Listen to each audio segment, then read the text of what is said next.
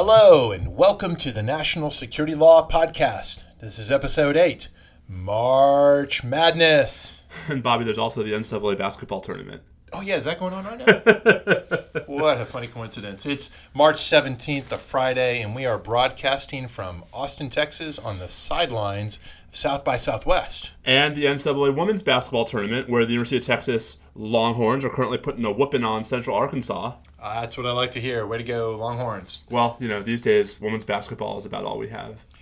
We also have volleyball, which is pretty awesome. Can't wait for them to come back. True. We'll see about the rest. This podcast is brought to you by the Strauss Center at the University of Texas. I'm Bobby Chesney, and I'm a professor here at Texas Law. I'm Steve Vladek, and I'm Bobby's, I guess, left-hand man? Left-hand man? Or I like to think that I am the Robin to your Lego Batman. Oh, gosh. I don't even know where to go with that other than, you know, please stop.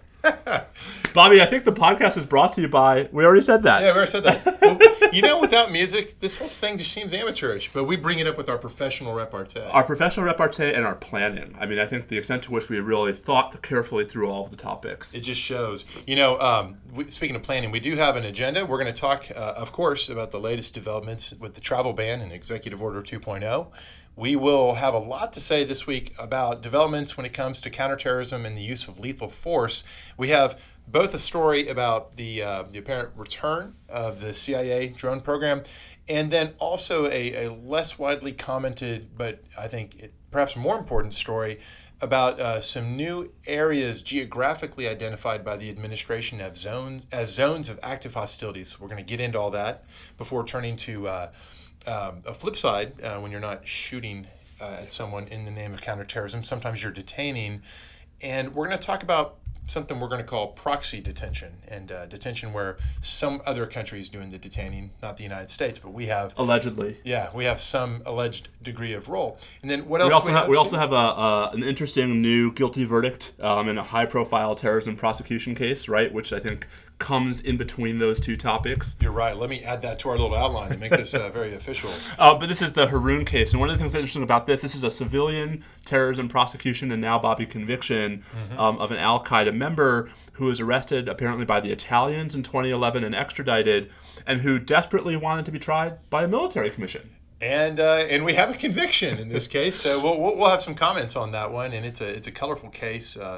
Last, we have some, we can't resist it. There's some documents that in various indirect ways sort of link Neil Gorsuch to some mid-Bush administration Justice Department developments relating to counterterrorism, and we just can't resist diving into that. Apparently, there's this guy being nominated and, you know, hearings next week in the Senate Judiciary Committee and all kinds of good stuff. Oh, maybe we can gin up some listeners if we put this in the title. The Gorsuch effect. And Bobby, obviously we'd be remiss if we didn't end the podcast without at least some discussion of our NCAA brackets. I will just preview that discussion by noting that at this moment, I'm in second place in my wife's office pool. How's your wife doing in that pool? Last. It wasn't my idea to say a word about this. Hey, you brought her up, man.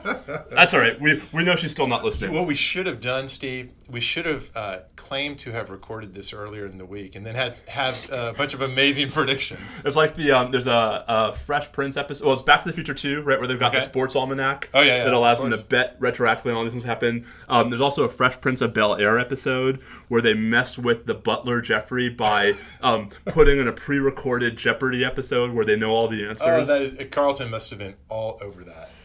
I think it was more Will. Yeah. Well, on that uplifting, you know, throwback memory lane moment, let's talk really briefly about Executive Order 2.0, Bobby. Okay.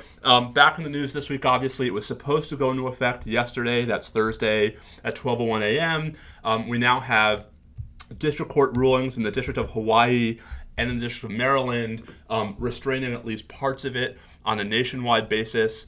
The government has, just before we sat down to record this, suggested that it's going to appeal at least the Maryland ruling to the Fourth Circuit. You know, we've talked about this a lot already. I don't want to belabor it.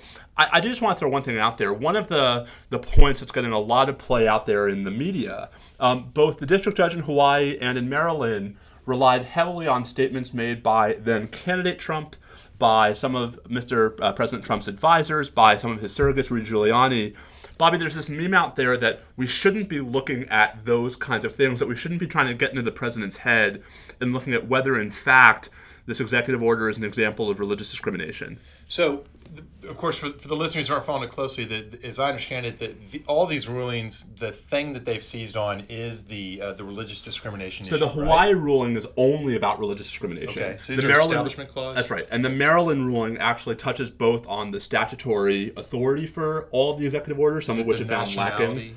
Some of that, right? But also the religious discrimination, too. And just to put as fine a point on this as I can, the reason why there's all this focus now on religious discrimination is because, as we talked about last week, the new executive order actually goes a long way towards solving most of at least the obvious due process problems, right? And so the question of whether, by focusing on these same six countries, it's still, as some have called it, Bobby, a Muslim ban, right, is now really front and center. So it seems, and I think here we're probably going to agree on this point that... Oh, no.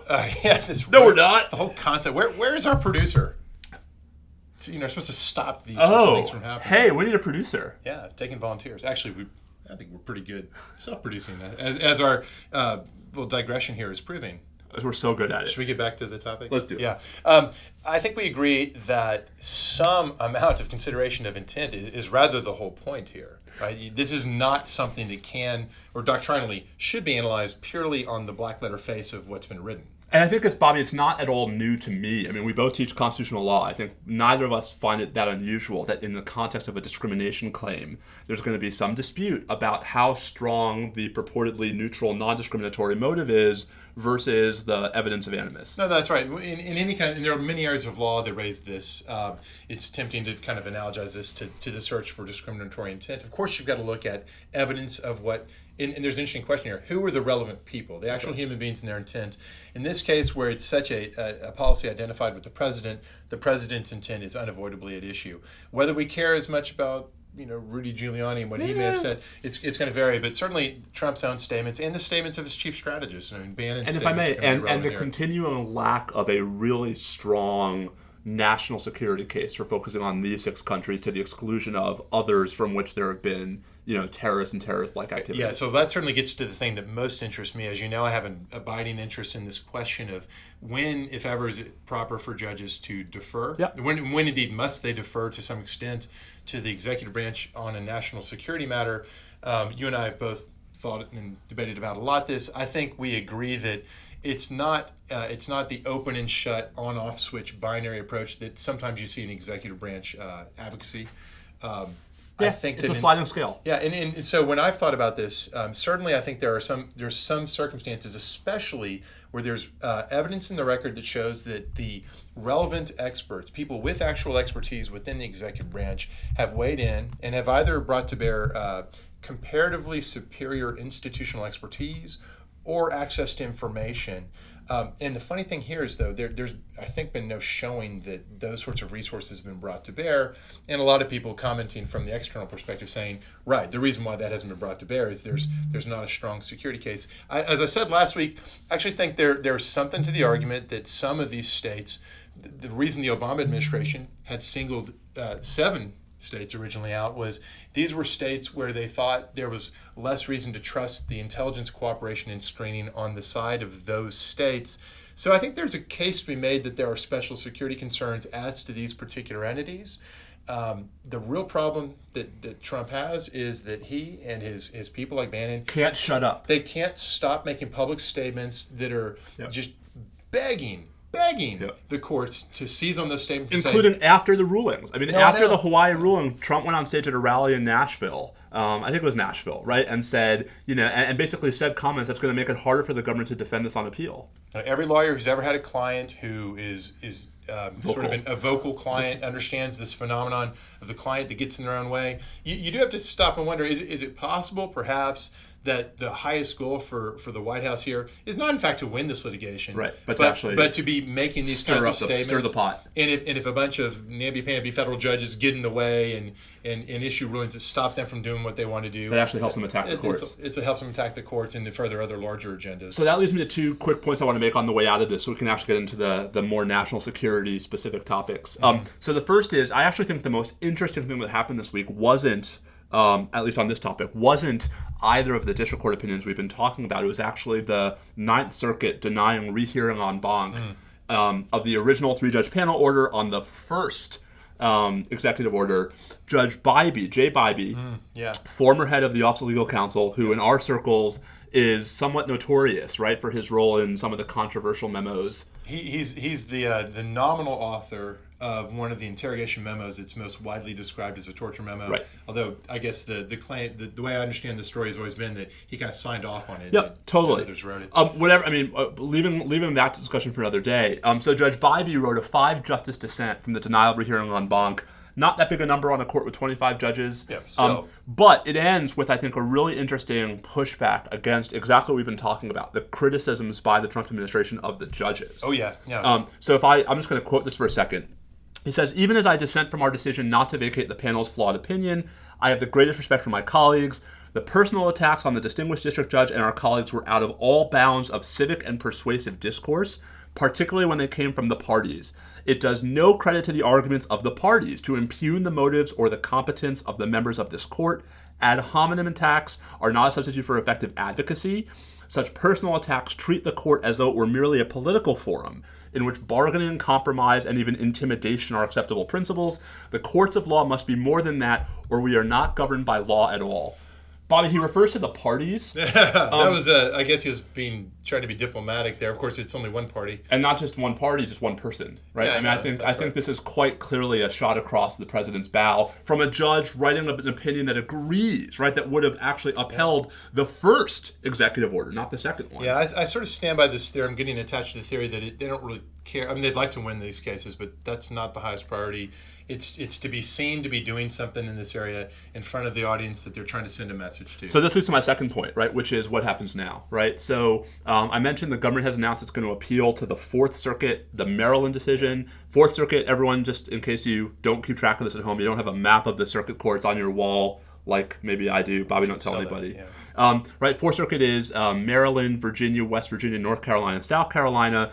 Bobby, I think folks tend to think of the Fourth Circuit as pretty conservative.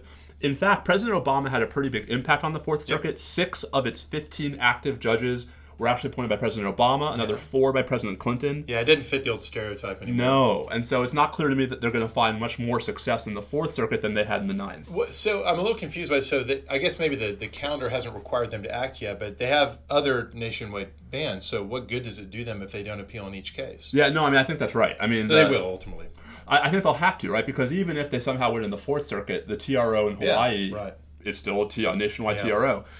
This may set the stage for this to go to the Supreme Court eventually, but given that the Gorsuch confirmation hearings are starting literally on Monday, perhaps by the time that happens, there'll be a full bench.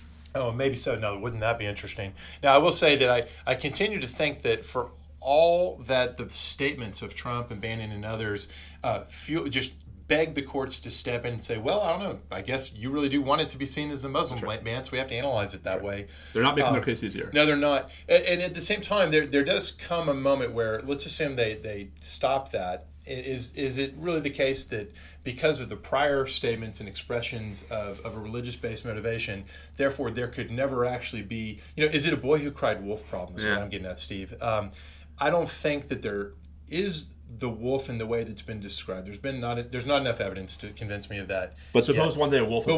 But one day a wolf appears. Is DHS going to find when they go to the White House and say, we need you to do something about this and suspend, for this particular state? And then that gets struck down too because people look back to what Giuliani and others said in the past. There has to be a limit to that where the government's still allowed to take certain measures. Well, I think there's definitely a limit. But Bobby, I do think it would be a coincidence if 6 months from now DHS shows up with the memo that magically says, wait, we found evidence about these 6 countries and only these 6. So, there's no question. I don't think there is such a thing as what some have called forever taint. Forever Taint. Which, by the way, is a great fantasy baseball team name, I think. Okay, you use that one. Sorry.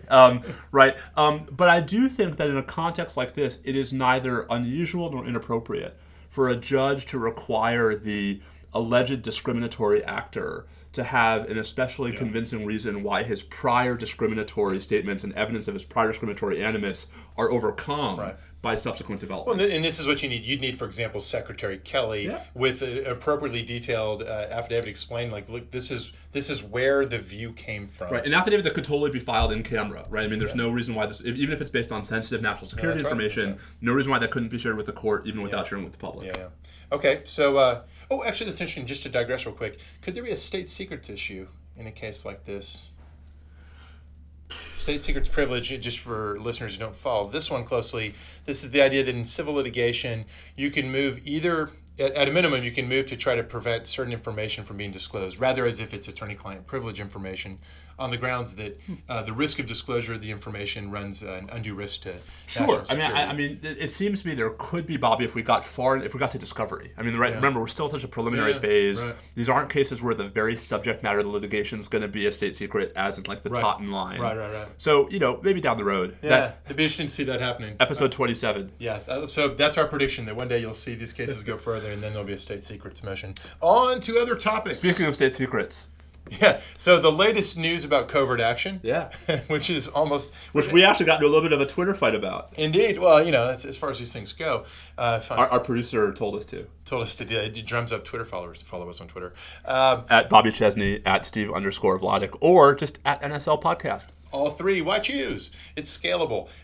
There have been some developments in relation to the use of lethal force as part of counterterrorism policy and as part of armed conflict. Let's talk first about the very interesting story revealing that shortly after inauguration, when President Trump visited the CIA out at Langley, we were told from the newspapers that he, at that point, decided or made the decision and established that the CIA could come back to the business of being not just participating in, but fully in charge of drone strikes, at least in some circumstances. Now, a lot of context here. It's not entirely clear what the status quo ante was. Maybe a quick run through. Certainly there was a time when, in some theaters, particularly I think Pakistan, CIA had we were told complete control over from the intelligence gathering, the tracking, the identification. And Bobby, this is CIA in lieu of the Defense Department, the military. Right. So what's at stake here is who's in charge. Is this a Joint Special Operations Command activity? Which is the military? Which is on the military side, special operations, special mission units. Or is it a CIA activity? Or is it regular, is it Air Force in sort of a more conventional sense? And Bobby, you called this the Title 10, Title 50 problem in some context, right? Yeah, it's sort of an unfortunate formulation because for those who don't follow it closely, it just tends to confuse. But Title 10 is often used as shorthand for military authority, and Title 50 is sometimes used as shorthand for covert action authority. Although there are sort of slips of both that cut the wrong ways, but these are sort of just to shorthand the debate, Title 10, Title 50 of the U.S. Code. Right, and so, I would think it's fair to say that the public debate often takes it as a given, and in my view, without sufficient skepticism, that if you're interested in transparency and rule of law compliance, then what you want is for all lethal force to be conducted by the military, and you always want to be against CIA doing it. That's one argument that's often made against CIA having this role. Another argument is that it's a distraction from the CIA traditional mission of collection and analysis. It creates too many institutional and even sort of career incentives to not be focused on these other important activities. Right, destruction instead of collection. Right. Or elimination. And then the third thing is sort of a legal consequence of any activity that's carried out under color of covert action authority or Title 50. By definition, that's an activity that in which the U.S. Responsibility is not meant to be publicly acknowledged or disclosed, which is not to say that it can't be, but it's not meant to be. And as long as something remains in that status, you're not going to have government officials. They're not supposed to be publicly talking about it, though Lord knows they're in the news all the time on an unnamed basis still talking about it. And we may have a president who doesn't actually understand when he's publicly disclosing classified information. Well, there's a whole another... As earlier this week. So the issue is, under the Obama administration, it was widely thought that the administration strongly committed to moving CIA gradually but completely out of lethal activity. And what actually happens over time, it's not that simple. And the main reason it's not that simple to achieve this, you can say all you want about, well, the CIA really wants to hold on to this, and you can't necessarily just issue orders and make it so. The biggest problem, in my view, is that some states in whose territories we operate in this way, and Pakistan's the classic example, were willing to, or maybe still are, willing to tolerate and allow for and consent to a CIA-controlled program, but nothing that would involve U.S. Boots on the ground or U.S. formal military involvement, right? So right, it's something different about having it be an intelligence operation versus the military of a foreign sovereign on your own soil. It's just too distasteful for them. And whether that makes sense or not is not really relevant. What matters is it's clear that sometimes some states have taken that position. And so it becomes a matter of, well, you can do it if at all with CIA doing it. And that became a reason why it wasn't so simple for the Obama administration to... But President Obama still did make this pledge, right, that he was going to really take the authority and centralize it almost exclusively, right? We don't know exactly to what degree in DOD. So it looks like around 2013, a decision was made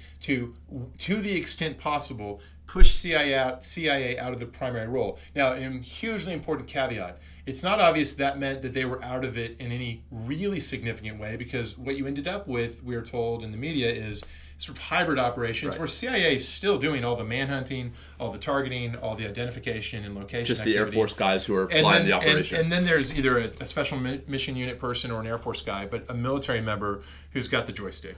And to me, at least, it's not so clear that this is this. But there is one thing that changed there.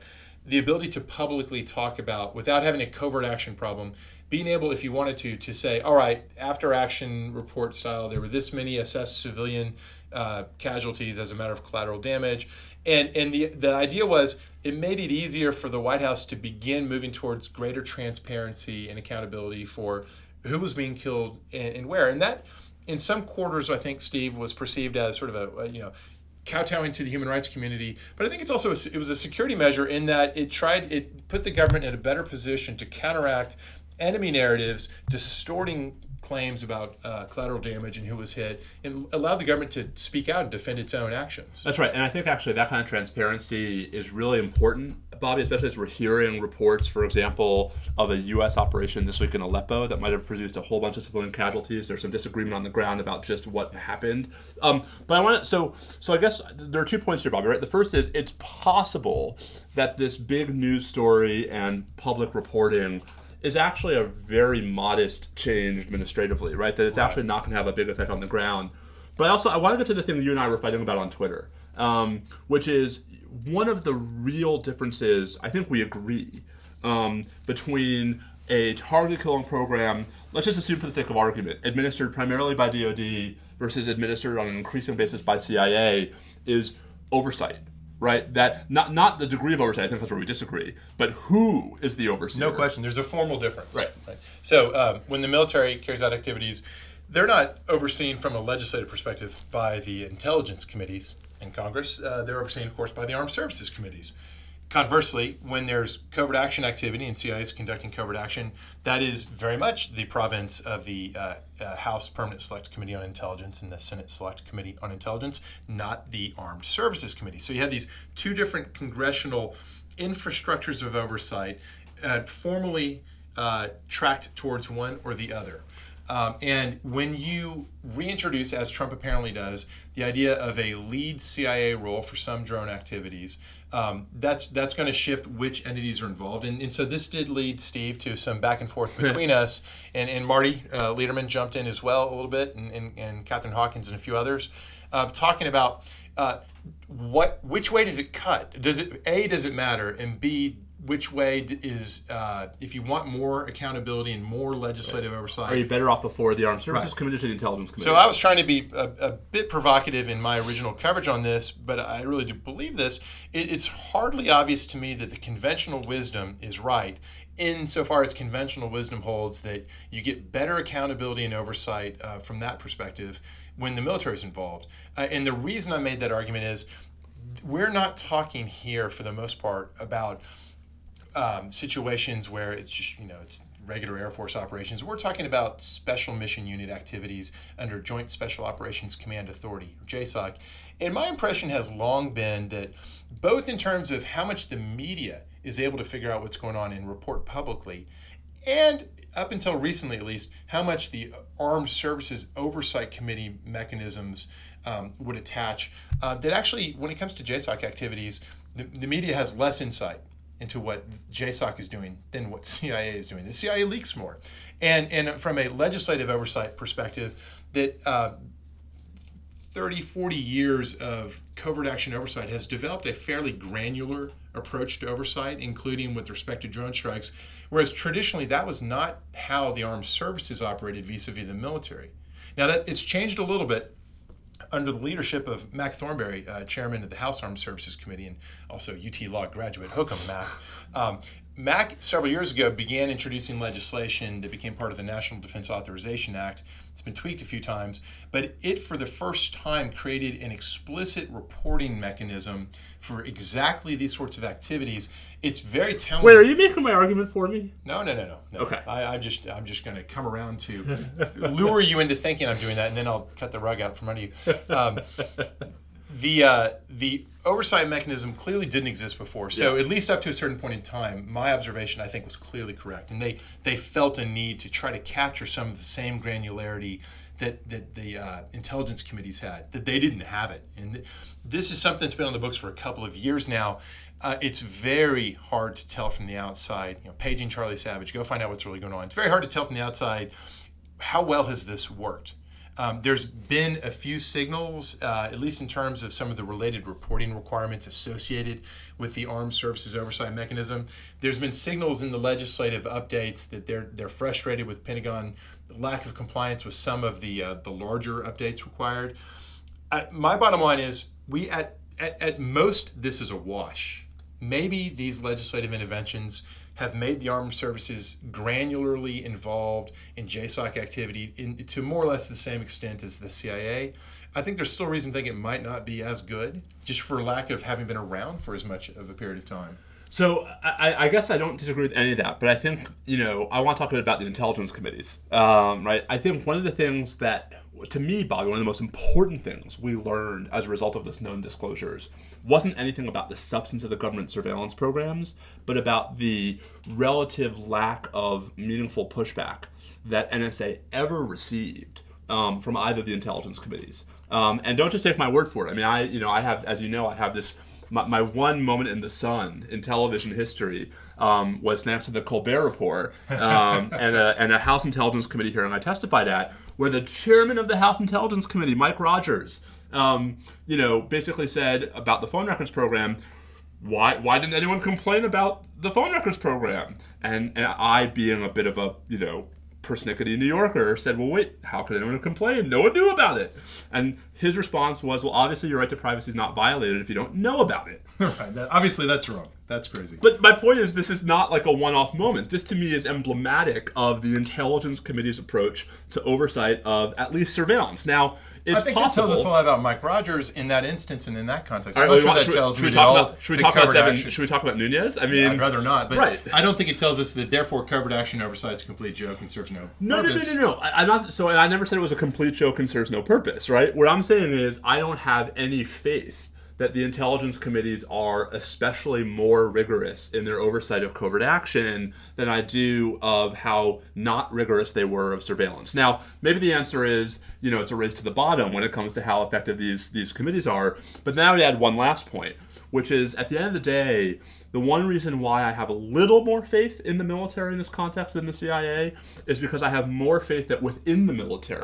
Okay, so we pivot from the external oversight mechanism to the internal. Right, that there's more opportunity. I mean, right, the UCMJ to me is a much more aggressive means of ensuring that no one's colors outside the lines than what passes for internal accountability within the CIA. By the way, UCMJ being the Uniform Code of Military Justice. So, there's no question the UCMJ looms large, and yet, of course, there's no known instance I've ever seen of anything involving the UCMJ related to anything special operations community has done. Not a formal court-martial, but don't you imagine that there are cases where, you know, tags were put in people's files and careers were effectively ended over missteps that were made in the context of covert operations? But the same thing happened. Oh, look, right. I think in both cases you have serious internal. As soon as we start talking about internal controls, right, we're talking about compliance with the agency or the entity's own view of what's permissible. So we're setting aside debates about whether the agency should be doing X or Y, but do the personnel do what the organization says the boundaries are? I don't think that the CIA personnel are in any better position to run rogue than military members were. I think that they, you know, the fact that there's a UCMJ one case and it's not a criminal mechanism but a career mechanism in the other. I think in both cases it's basically a career mechanism. Yeah, they're both relatively equally bound. Remember, we're not talking about big army or you know, right, conventional forces. We're talking about the rarefied air of the special mission units. But think about the interrogation space, right? I mean, to pivot from covert action for a second. I mean, in the interrogation space, you know, I think there's a lot better examples of pushback within and up the chain in the military than in CIA, at least from what we know publicly. Maybe so. No, I think that on interrogation, certainly the role of the JAGs in the early Bush administration supports what you're saying. But let's step back and think, what's really at stake in these debates? I think what it's really all about, these are all about activities outside of zones of active combat operations, right? This is about using lethal force in a more ad hoc, one-off where there's way. A need for deniability or covertness or something of the like. Yeah, and both entities can clearly act in that capacity and do act in that capacity. The interesting question, and the reason you would even want there to be some sort of legislative involvement, is making sure that if the United States is going to go use force in some new location abroad in particular, or in some circumstance where there's very possibly going to be some significant repercussions, there's going to be a sense of accountability that will, first and foremost, induce through its shadow looming over the decision-making process, induce more careful decision-making. I frankly think that they're probably very similarly situated. My goal here is not to show that the oversight system internally and externally at CIA is so wonderful. It's to suggest there's no reason to think that JSOC operates in a more constrained way on these issues. I think there's nothing in the record that really leads me to that. But there's not nearly the sordid history for JSOC that there is for CIA, right? Really? I mean, not to the same extent of, like, you know, clearly running afoul of rules that were imposed by, you know, outside entities. I mean, on the issues we're talking about on the drone program, I just think that what there is in the record shows that it not sorted activity by either, but just in terms of the quality of or the effectiveness of the operations. There's the whole episode in Yemen where for a while JSOC was in the lead there, and then the Obama administration decided, let's bring back the CIA because, frankly, they were making fewer mistakes and they were more effective and accurate. The article that gives rise to this discussion has this striking passage where it talks about how levels of certainty, the calibration of how sure you must be about the target, as a formal matter, we're told, are higher and more demanding for CIA than they are for JSOC. Now, I'm not trying to belittle either organization. I just want to really cause everyone who reflexively assumes that it's automatically riskier for CIA to do it. That, I don't think, is a case that's been proven. No, I'm not saying it's automatically riskier. I'm just saying, just on my own experience, if it were just up to me based on what I know, that I have just a little more faith in the oversight and accountability mechanisms for the military than I do for the CIA. Okay. And my bottom line is, I have roughly equivalent faith in both. I think they're both pretty good. Now, this leads to something quite different. One of the key policy developments on the use of force that occurred during the time of the Obama administration was a decision as a matter of policy to still continue to maintain that it's a global armed conflict with Al-Qaeda, the Taliban, and their associated forces, and therefore the law of armed conflict applies everywhere these guys might be found. But as a matter of policy discretion, to distinguish between places that rose to the level of sort of undefined active hostilities, and in those places potentially embrace the full range of law of armed conflict authority, but in other places that don't rise to that level, as a matter of policy, impose a near zero tolerance standard for collateral damage, even though the law of armed conflict might allow for collateral damage. Don't fire if you think you're going to have civilian casualties. And then also, don't do it at all unless there's an imminent threat to American lives. This sort of distinction, this policy distinction, was treated, certainly in the public, commentators treated this like it was a big deal.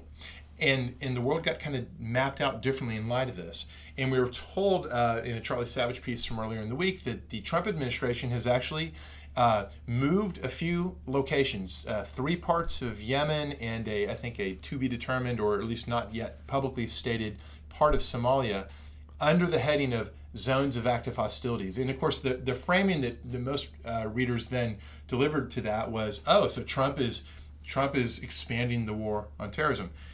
My own thought is this is clearly a change, and it may well, and it seems by definition designed to increase the risk, to embrace the risk of collateral damage within the bounds of the law of armed conflict still, but embracing some risk there.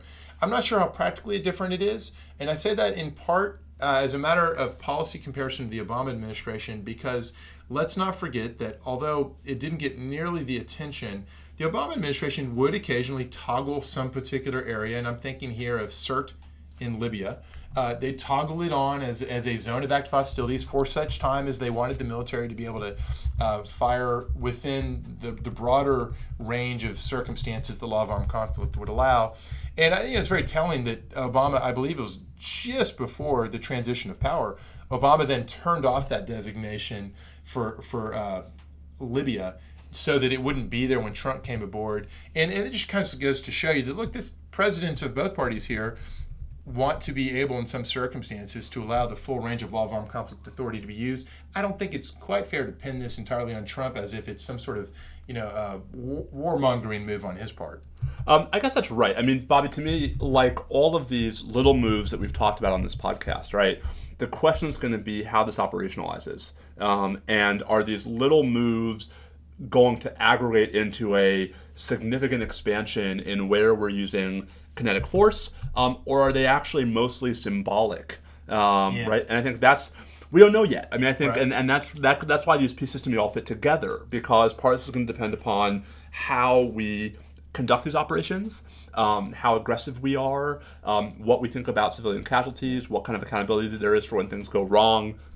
We'll have to see. And think about Yemen, and obviously there seems to be an uptick in the use of force made possible in part by this, made possible in part also by the related determination that not every decision to use force there is going to have to come up to the interagency process. That's a big deal. Yeah. That speeds up and gives discretion to commanders in the field. But it also risks blowback, right? If in fact the commanders in the field are becoming too aggressive and we're not actually having the kinds of political considerations that were driving those decisions over the past 8 years. But it's funny because it calls to mind sort of the cliche or the critique of LBJ in the Vietnam War, keeping all these decisions at the White House, and the lesson of history on that was supposed to be, look, this is micromanagement. If you're going to have a war, let the generals fight the war. And this gets at this constant theme of the post-9/11 period, that there are these circumstances where we're using war-related authorities and asserting war-related authorities, but for whatever reason, we're not embracing the idea deep down at a visceral level that it's really a war.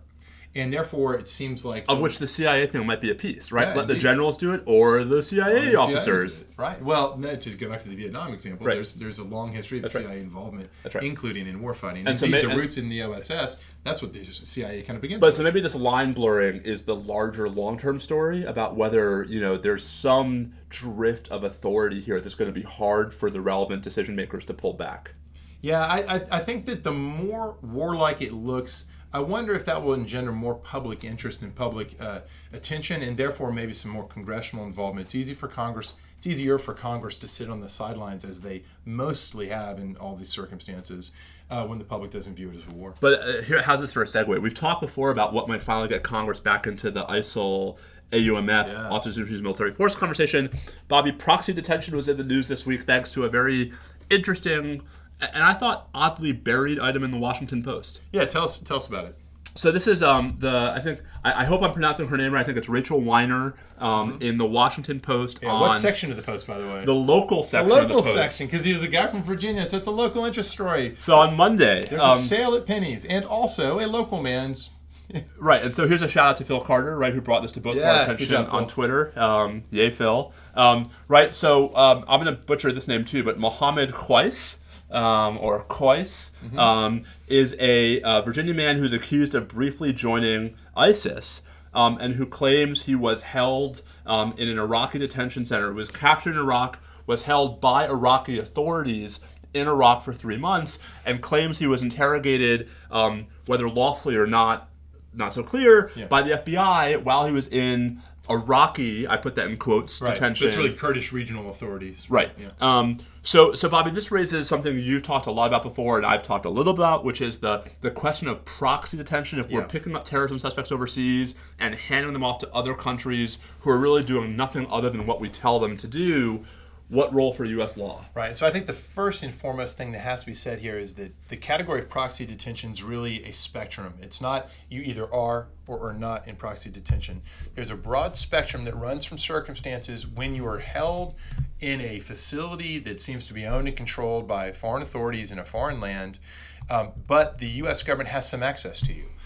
It is certainly not a novelty that you can be in a foreign detention facility or prison and FBI agents show up to talk to you. There's endless examples over time. And there's a whole doctrine, Bobby, right? There's this thing called the Joint Venture Doctrine. Right, so explain real quick what that is. So the Joint Venture Doctrine is something the courts have basically invented to deal with this problem, which is at what point does a nominally foreign interrogation actually trigger U.S. constitutional protections? Of course, we're usually talking about citizens because they're the ones who would have such rights overseas. Right. At what level of U.S. involvement, right, does an ostensibly foreign interrogation become a domestic one subject to the confines of the Constitution? Right. And do you think there's anything to say about the resulting doctrine of the joint venture other than it's a totality of the circumstances, and at some point, it's a little bit hard to define, it tips into something you can fairly say is, the U.S. has de facto control, therefore this is as if we just happen to be holding the citizen ourselves. I think that's what the doctrine says. I have concerns that it's applied in a way that's a little too, to use your word, deferential.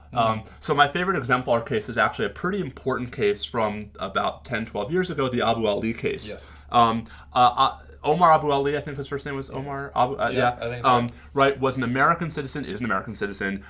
He was arrested by Saudi intelligence officials. He was in Saudi Arabia. He was interrogated by the Saudis. Everyone agrees, Bobby, that the FBI was there in the room. Mm-hmm. Everyone agrees that the Saudi intelligence officers asked questions put to them by the FBI. Mm-hmm. Abu Ali, when he's in Saudi Arabia, actually files a habeas petition in D.C. District Court through his father, who turns out to be, I think, an employee of the Saudi embassy. Okay. Judge John Bates issues what I thought was a very important and deeply correct ruling that, based on the allegations in the habeas petition, that in fact the U.S. was, to use your word, in control, de facto control of his custody. Were there allegations beyond simply that the FBI showed up and passed questions that were then being used? And that the Saudis were torturing him at the FBI's urging. That was the allegation. Hard to believe that FBI was urging the Saudis to torture him. I don't find it hard to believe that he was tortured.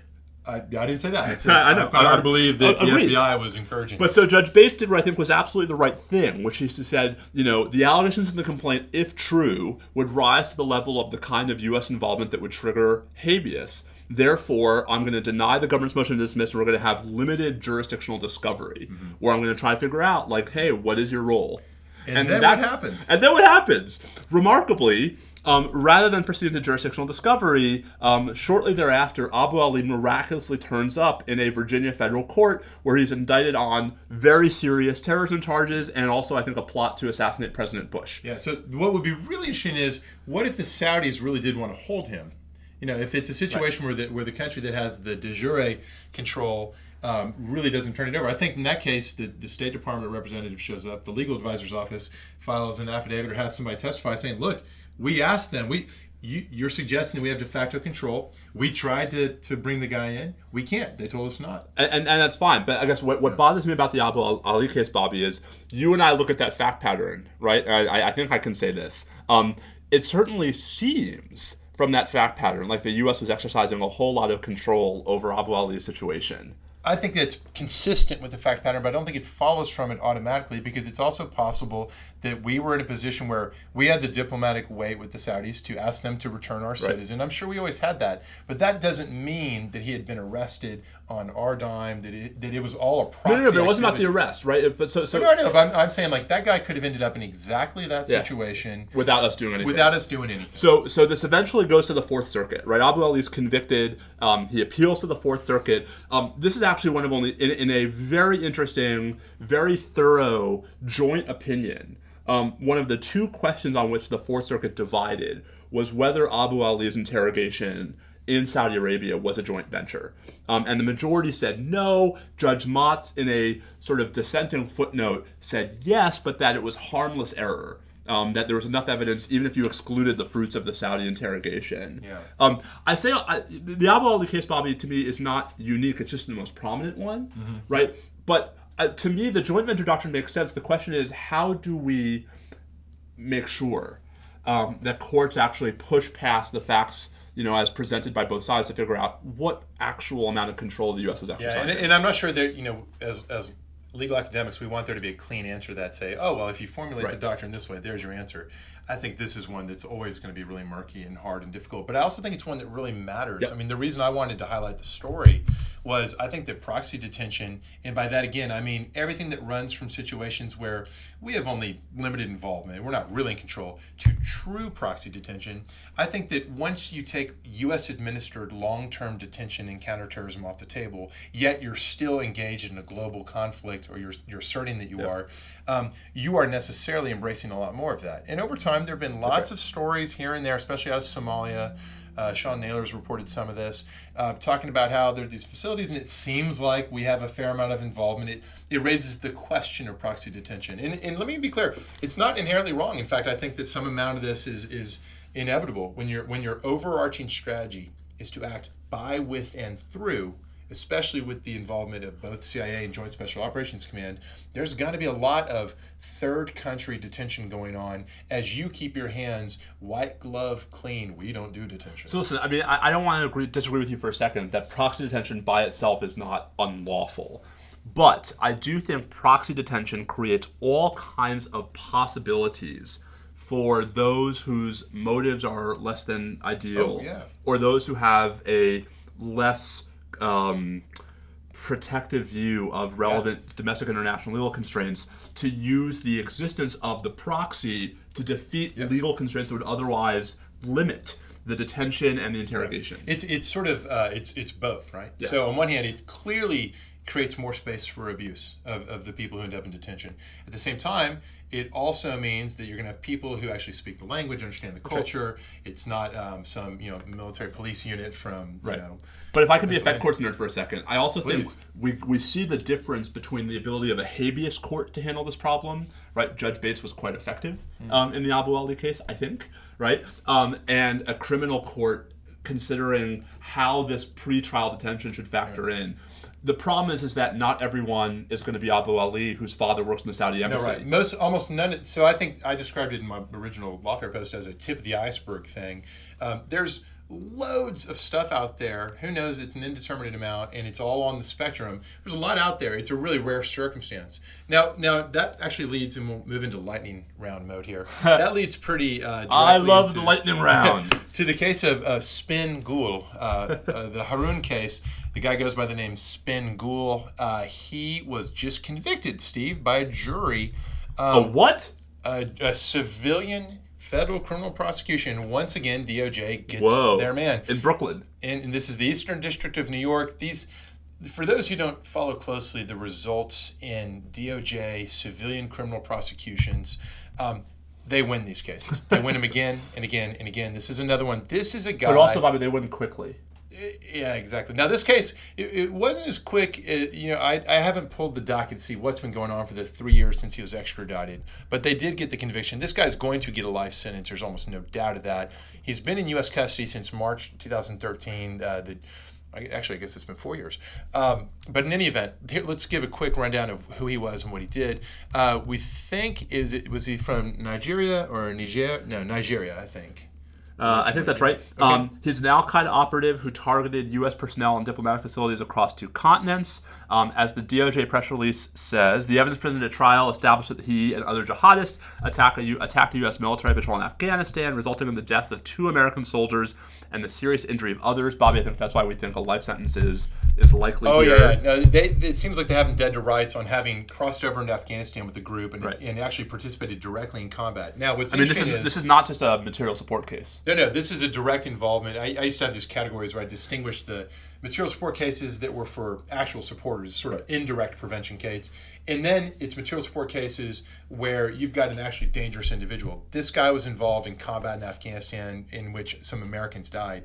Now, as an unprivileged participant in combat, who then later on goes to Africa and in Niger gets involved in various, or Nigeria, I forget which it was. Niger. Well, so he's a citizen of Niger. He actually gets into trouble in Nigeria. Gets involved in some plotting there that may have targeted the U.S. Embassy. Ultimately gets to Libya, gets arrested in Libya around 2006. In the mess that was Libya during the fall of Gaddafi, he gets out in 2011. Somehow or other ends up in Italian custody. It's not long thereafter. Yeah, it's not clear how that happens, but he ends up, the Italians get him. I mean my geographic senses, Bobby, right? My spider geography suggests to me that he was trying to go north. He may well have, because I don't think it was likely that Italian forces went to Libya. Well, I think actually probably there were some. But we're going around arresting terrorism suspects. You kind of wonder if there isn't a deeper story here, some kind of hybrid operation. But in any event, next time he ends up in Italian government authority. Now the Italians, like all the European states, occasionally get their hands on someone we want to extradite for counterterrorism purposes. And there's always a diplomatic assurance given by the United States in those cases that we will not put them in a military commission proceeding or send them to Guantanamo otherwise if they do get transferred to us. That is always the condition that EU countries stipulate. This happens all the time. So he didn't go into a military commission, Steve, even though his fact pattern has many equities that would have militated in favor of using a commission had he been captured, say, in Afghanistan at the time by U.S. forces. Or had the exact same facts taken place 4 or 5 years earlier, right? I mean, by 2011, we were not sending anyone to Guantanamo. Well, okay, so there's that too, yes. But I guess my point is, it was foreordained that once a European country had him, there's no resort to MILCOMs. Yep. What's interesting is that forced us to put him into the civilian criminal justice system. Even though he wanted to be prosecuted in military commission. Oh, that's right. Let's be clear here. The guy, there's all these incredible quotes from him at... If you look, for example, at the government's motion to have a anonymous and partially sequestered jury, goes into great detail about what a maniac this guy was in court, cussing out the judge and going on and on about how he's a warrior and he wants to be in a military proceeding as a warrior. This sort of thing where a lot of these guys, they want that glorification of feeling like they're being treated as combatants. They didn't get that. He stayed in the civilian criminal justice system, and the jury did what it needed to do. Now, Bobby, what if he had been put in the military commission system? Do you have a sense of where his case would be? Well, it's hard to imagine it would have leapt in front of all the others and somehow raced to a conviction already, right? Do you think that it would have... No. I think we'd still be in pretrial hearings. I mean, this week in the Nashiri case, the judge said, all right, I'm optimistic that the trial's going to be next year. For the record, I'm taking the over. Yeah, so I might take that. I might take that straight up. But the point is, it's a good head-to-head illustration, almost a head-to-head illustration, showing you that one thing you get with the civilian criminal justice system is A, that it's definitely effective, and B, it's moving fast. And this sort of allergy people have in some quarters, and I say this as someone who thinks the military commissions are a very defensible system of terrific leadership under Mark Martins, and can and should play a role ideally, but they're so gummed up they just can't seem to turn forward. It's taking so long, and even when you get conditions in the military commissions, you get all these interesting questions on appeal. Whereas in Haroon's case, I can't imagine the Second Circuit's going to spend that. Although I think they would have charged him strictly with straight up murders without privilege. But listen, I mean, even if you have a case that doesn't have the jurisdictional baggage of, say, Nashiri or Al Balul with the non-international war crimes, you still have all the other baggage about the procedural rules, the evidentiary rules, the constitutional protections. You have to litigate everything, as opposed to finality, efficiency, expediency, and, Bobby, legitimacy. Yeah. Well, and the good thing is this guy got the conviction, and the DOJ once again got the result that they keep getting in these cases. So yet another arrow in the quiver of why the civilian courts are both able and willing and perfectly competent to handle even the high-profile cases.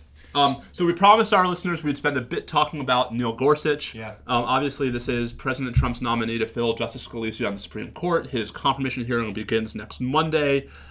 There's an interesting story by Charlie Savage in Wednesday's New York Times titled, "Neil Gorsuch Helped Defend Disputed Bush-Era Terror Policies." Bobby, he was in DOJ as the principal deputy associate attorney general, basically the right hand to the number 3 guy at DOJ, for an interesting 14-month period in 2005-2006.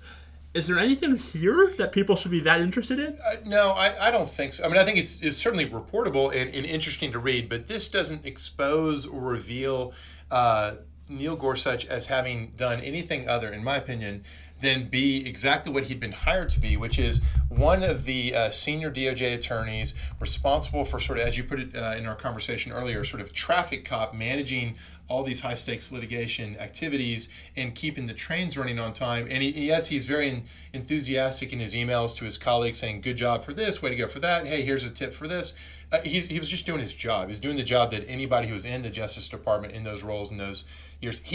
To put a finer point on it, he's not authoring memoranda that offer strained interpretations of interrogation. Or at least that we know of. No, I don't think he would. So I agree with that. I also think, I know Judge Gorsuch a little bit. It doesn't strike me as being at all out of character with his personality to be the kind of colleague who goes out of his way to say, hey, that was a great brief, or hey, that was a wonderful win in the district court. I actually think it speaks well of him that he's probably a pleasant person to work for. I'm going to put in one slight caveat, which is he did send one email that's getting a lot of note about how he was extraordinarily impressed with his tour of Guantanamo. This was in November 2005, Bobby, so still in the sort of, But the context is he was writing it was a thank you note to the commander of the base. It was a courtesy note. And he said, this is great. I was so impressed with the professionalism. This is all very well done. I would imagine that what he'd just come back from was a tour in which he was shown a highly professional operation. This is just a courtesy. I just want to say, I don't think any of this is remotely disqualifying. I think, and I do think it's going to be confirmed. I do think that for those who are worried that Justice Gorsuch would not be an especially likely vote against the government in a national security case, they can point to many of these documents as evidence of his, fealty for legal understandings and legal approaches that he's likely to see as a justice. I think that would be way overreading it. I think what you have here is a thin read that reveals no more than he's an extremely courteous, positive leader in an office who's sending very positive messages. But we agree, not going to have a real impact on the confirmation process. Yeah, nothing to see here. Move along. So let's move along. What else is going on? There's an NCAA tournament of some kind. And Arizona is going to win it. So first of all, UConn is going to win the women's tournament. I'm just going out on a limb. Yeah, is that in dispute?